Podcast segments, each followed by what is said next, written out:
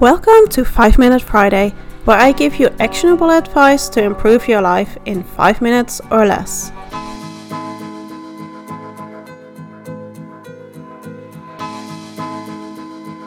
Welcome to episode 7 of 5 Minute Friday. If you've listened to last week's episode about how to avoid feeling overwhelmed, you might find this episode helpful too, and it kind of ties in with the previous episode as well. One of the strategies that could also be used to avoid feeling overwhelmed is saying no. I know it might not be as easy as just saying no, but trust me, it's okay to say no. Have you ever been in a situation that you wanted to say no, but you felt like you had to say yes, like an invitation to a dinner party or staying back at work? You wanted to say no, but you felt like you couldn't and ended up saying yes anyway. So, how can we make it easier to say no? Saying no can be really hard at first because you might be afraid that you're upsetting or disappointing someone. Refusing someone doesn't have to be rude or complicated. It's good to explain why you're saying no, though. Experts suggest keeping your explanation short, sweet, and to the point. You could say that you're busy that day, or even that you're not interested. You don't have to like everything that your friend likes. But remember, you can be firm, but still be kind. Even when some people refuse to hear no, stand your ground. Tell them again that you can't meet their request. You are not obligated to help, and you're not a bad person for saying no. Remind them that it's nothing personal. You're not rejecting them, you just don't have the time or energy to do what they're asking of you at the moment.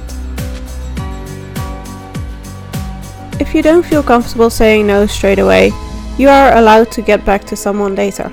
There's no rule saying you have to answer right away. You could just say, let me think about it, and get back to them later, and maybe even tell them when you'll let them know if you can make it or not. Sometimes it might help to include something positive in your refusal. For example, you could say, Thank you for reaching out, but. Or, I appreciate you thinking of me, I would love to help, but. The fact that someone reached out to you and asked you means that they think you're trustworthy and responsible, or fun and reliable, which is definitely a compliment. So there's no reason to feel annoyed or obligated. Thank them for thinking of you, even if you're not able to help out. Of course, you could also offer a compromise or an alternative instead of completely refusing. If you would like to help out or meet up, you could make sort of a counteroffer. For example, you could say, I already have plans for the evening, but I could meet it for coffee if you like. Or if you really don't want to help out, you could offer them an alternative.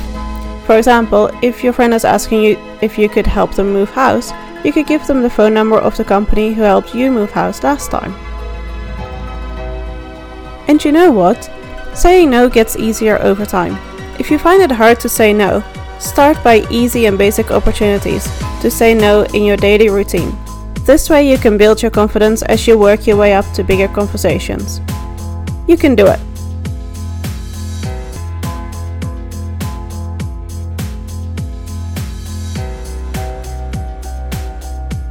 Thank you for listening to this episode of 5 Minute Friday. If you like what you heard, please rate and review this show. Let me know if you have any episode suggestions or if there is something you would like to hear more about. You can reach me on 5 Minute Friday Podcast at gmail.com or find me on Instagram at 5 Minute Friday. Happy Friday!